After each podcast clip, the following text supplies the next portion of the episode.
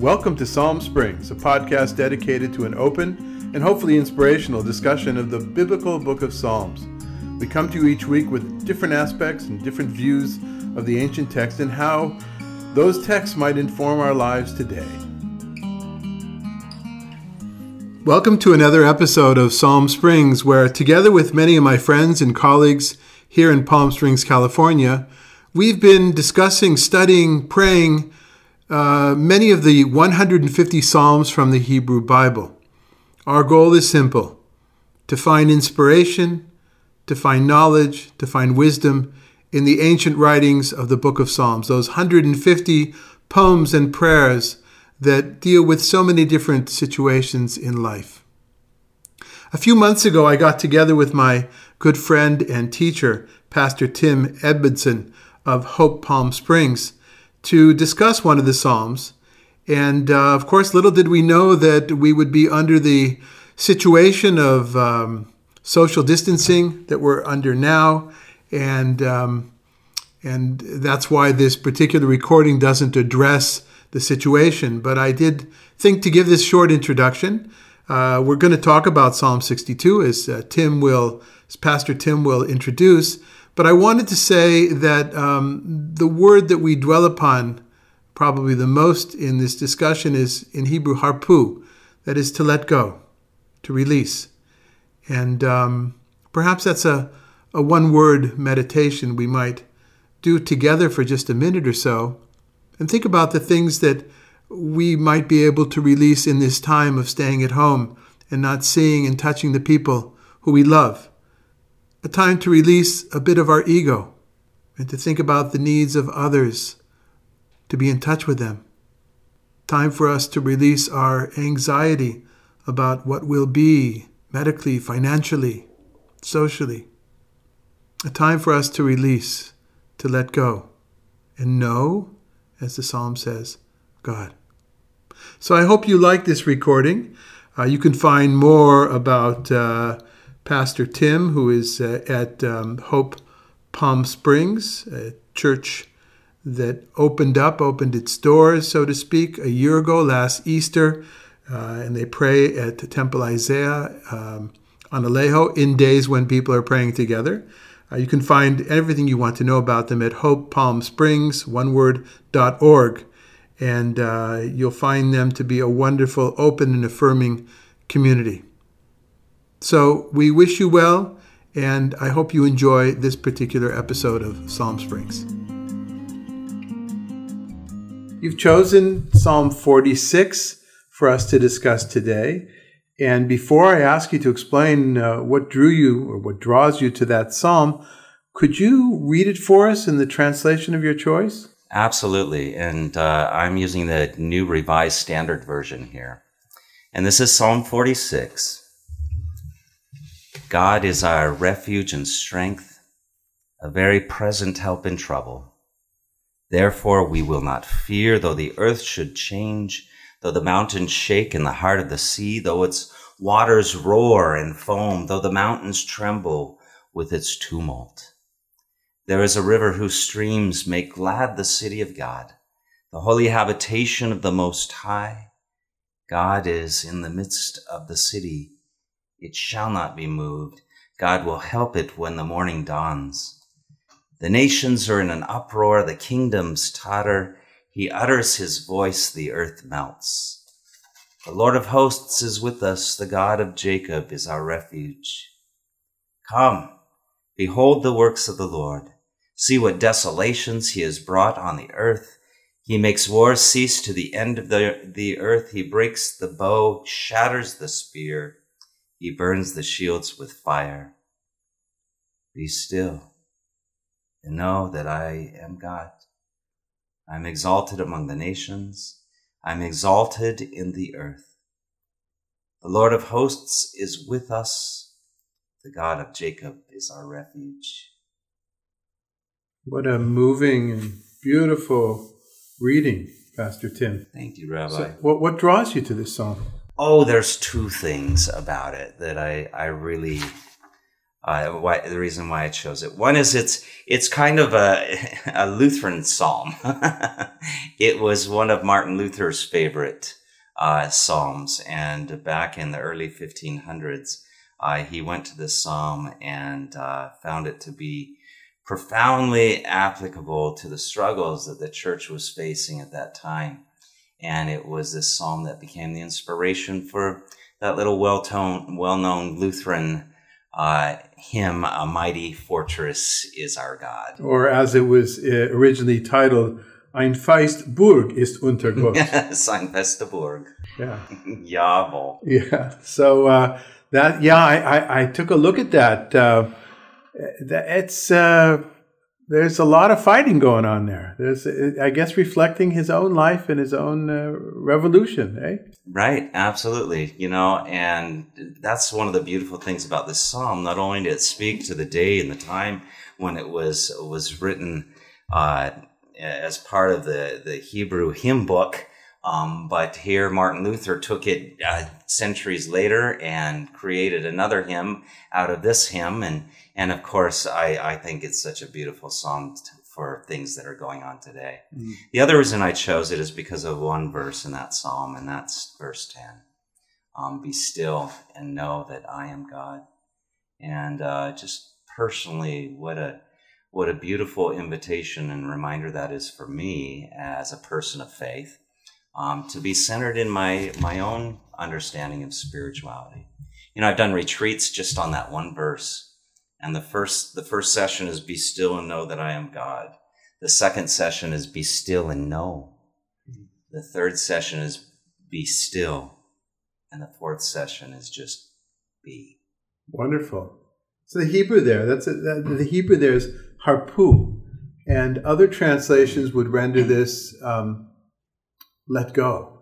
Yes. So be still, let go. They're not exactly the same thing, but of course, biblical poetry, as in all poetic language, is uh, is what it is because of the the, the possibilities, the multiplicity of possibilities of understanding. So I like the fact that that one word harpu can mean both be still and also let go, and perhaps the interconnection between those two.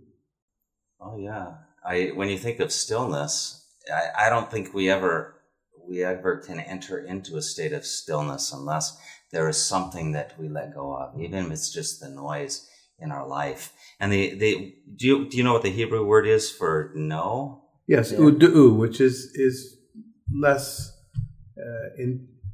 It's not. There aren't that many possibilities to interpret it, but it's no. No. What, what is your translation? Well, also no. My understanding of, of that Hebrew word is it's not about an intellectual grasping mm. of of of who what God may be.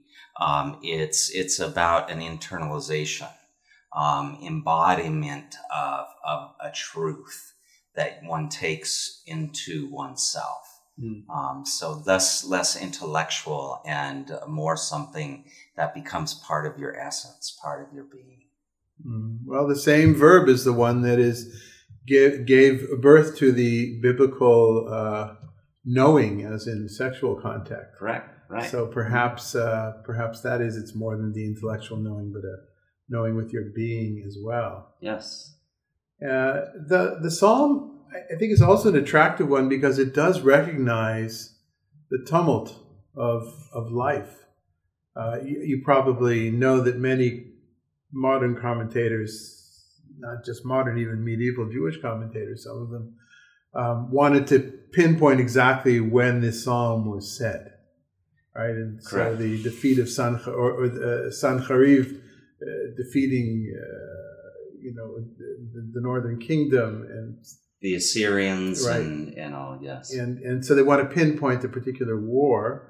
Others uh, have thought that perhaps it, it reflects an, a, a, a, huge earthquake that happened in the land of hmm. Israel at a particular time, but would you agree with me that it was probably meant, or certainly for us, it means it's more about um, social and emotional earthquakes than uh, geological earthquakes? Well, I I think the answer would be yes, but I also think that the whole verse, the first verse of this psalm, that talks about though the earth should change, the mountains shake, waters roar. You know, oh my golly, I think of I think of Hurricane Dorian.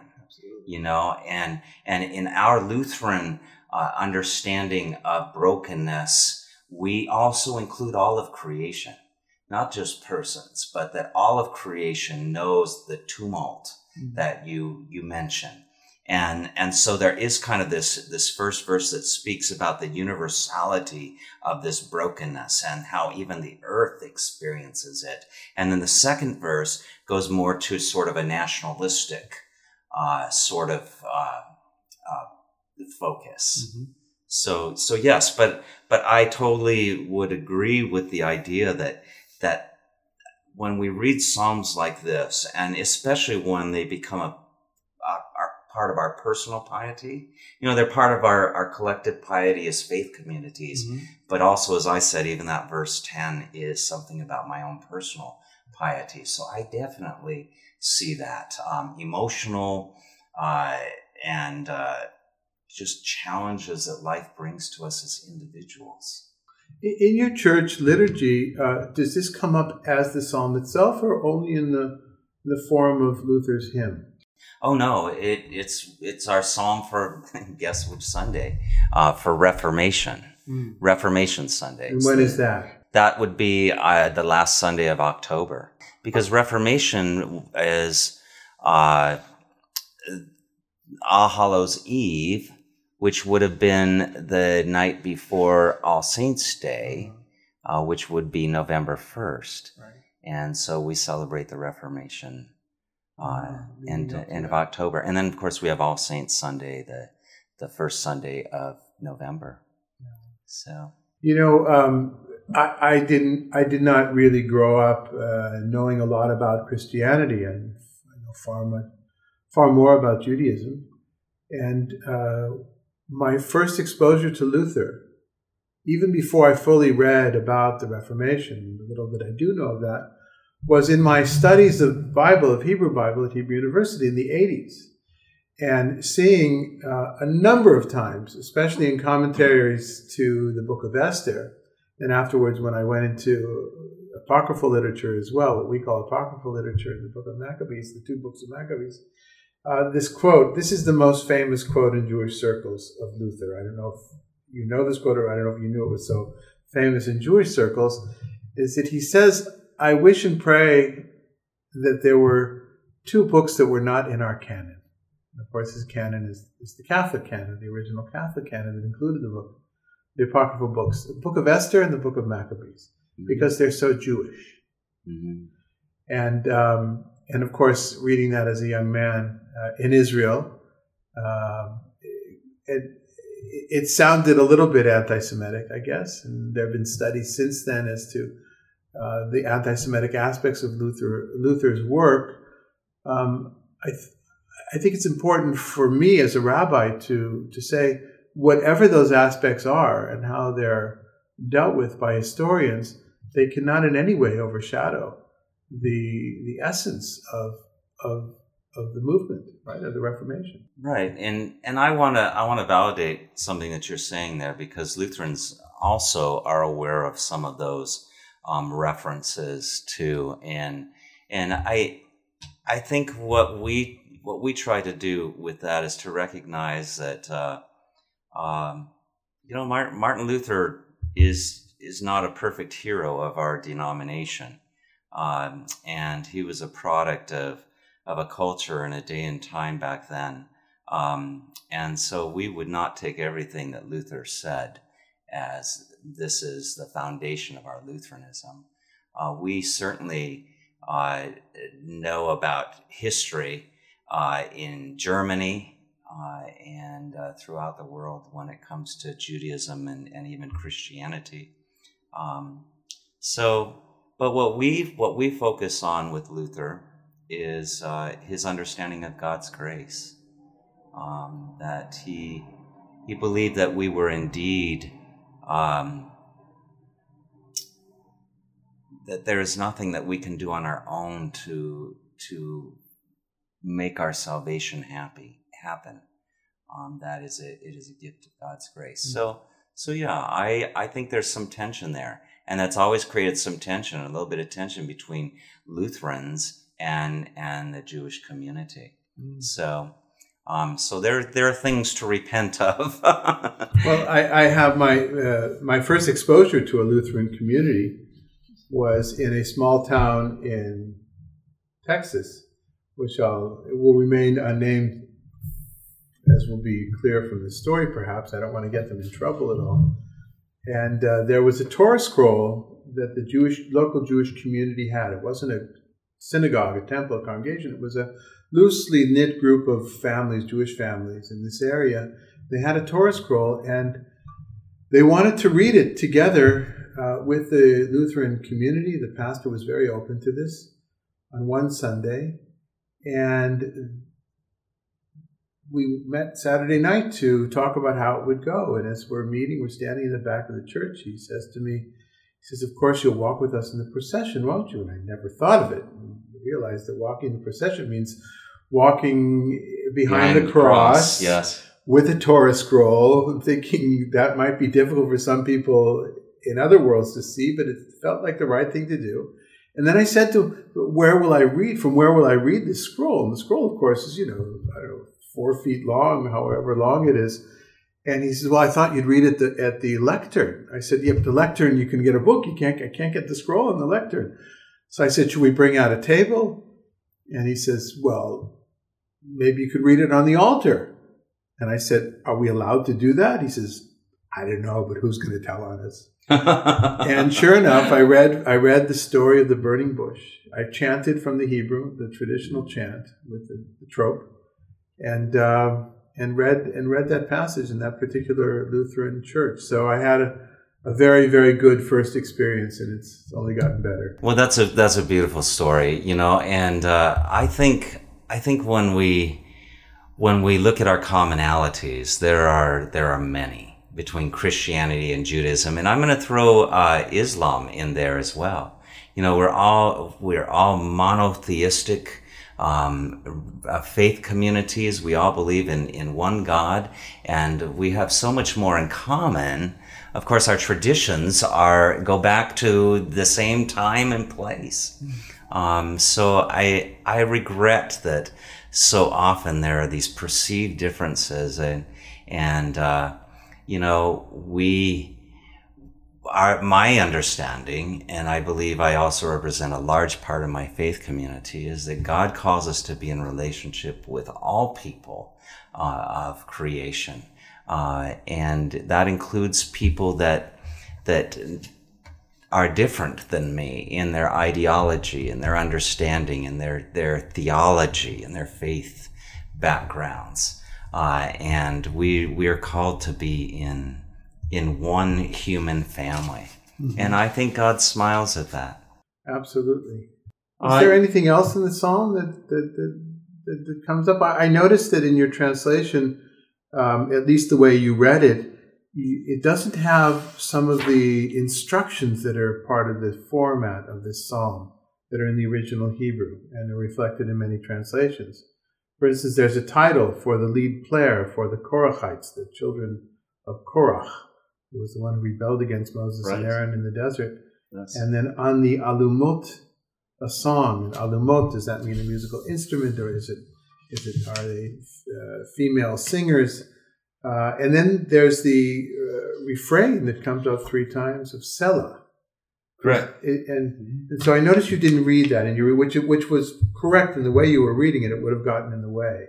More than usually in, in our faith tradition, we would leave those out as uh, as enhancements of of some of the text as opposed to the actual direct psalm. And those are actually on in the the writing that I read from here. Ah, um, and uh, yeah, I'd love to hear your take on Selah and what that means yeah, because I, I know it's very very speculative. It's extremely speculative, and I have had a number of conversations usually at a coffee house, somebody I meet by chance, uh, with people from either evangelical or Baptist or um, uh, Messianic Jewish backgrounds, not to lump them all together, but those seem to be the ones that want to talk about Selah. And what could be the deepest meaning of Selah? And I don't have the heart to break it to them that it's just a, I think it's just a musical notation. That's all it is. Or, it, you know, it, and, and, and, and it's what, what I like about it and that it's still in our text is that it, it, it tells us there was a Sitz im Leben, there was a place in life in which this psalm was originally said, or was said at least in ancient times. It was in the temple. It was part of the liturgy of the temple, and there were people singing, mm-hmm. there were musical instruments, there was a conductor. Yes. Uh, and not to say that reading it poetically is not as good. I think for us, very often it's better. But um, to understand where we're coming from, and that these psalms were said in a very different time, very different reality, and yet we still find meaning and uh, and sanctity in them today. Correct. It, it's the hymn book of the of the Hebrew people, you know. And uh, I've always said, if you want to want to find out what a faith community is about, look in their look in their hymnal, mm-hmm. because it will tell you. Um, and yes, and I agree with you on Selah. I, I used to think it was an exclamation of praise or uh, like an alleluia or a hallelujah. And, uh, but I think you're right. It's probably something much simpler than that. The interesting thing about this psalm and what happens sometimes is they add the refrain to the first verse, and but that's not in the original Hebrew. Um, it's added here. The Lord of hosts is with us. The God of Jacob is our refuge. It's added after the second verse, mm-hmm. and then also after the third verse. So Okay, well, Pastor Tim, this has been a lovely discussion. We we will continue to study together, to work together. And We want to thank you, Pastor Tim, for joining us today. And Rabbi David, I thank you for not only this time with you today, but the partnership that we share in this community. It's a it's a beautiful thing. Amen Selah. Amen. Psalm Springs is a production of Or HaMidbar, Light of the Desert an organization dedicated to intellectual, spiritual, and social engagement with the Jewish tradition. We're based in Palm Springs, California, and we'd like to give thanks to Madalena Garza for editing and everything else tech like in this production. Please check us out at www.orhamidbar.org for more information. And if you'd like to sponsor a Psalm Springs episode, you can do so by going to our website. If you like what you've heard, please express it on iTunes, Apple, or Spotify, or wherever you get your podcasts.